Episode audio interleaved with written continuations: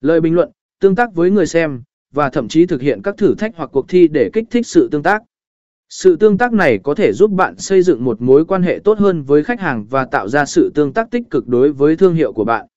Tương tác với cộng đồng trên Instagram là một phần quan trọng để xây dựng và duy trì một thương hiệu mạnh mẽ trên nền tảng này.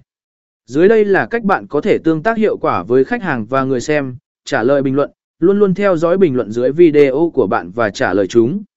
Điều này tạo sự kết nối cá nhân hóa và cho thấy sự quan tâm đối.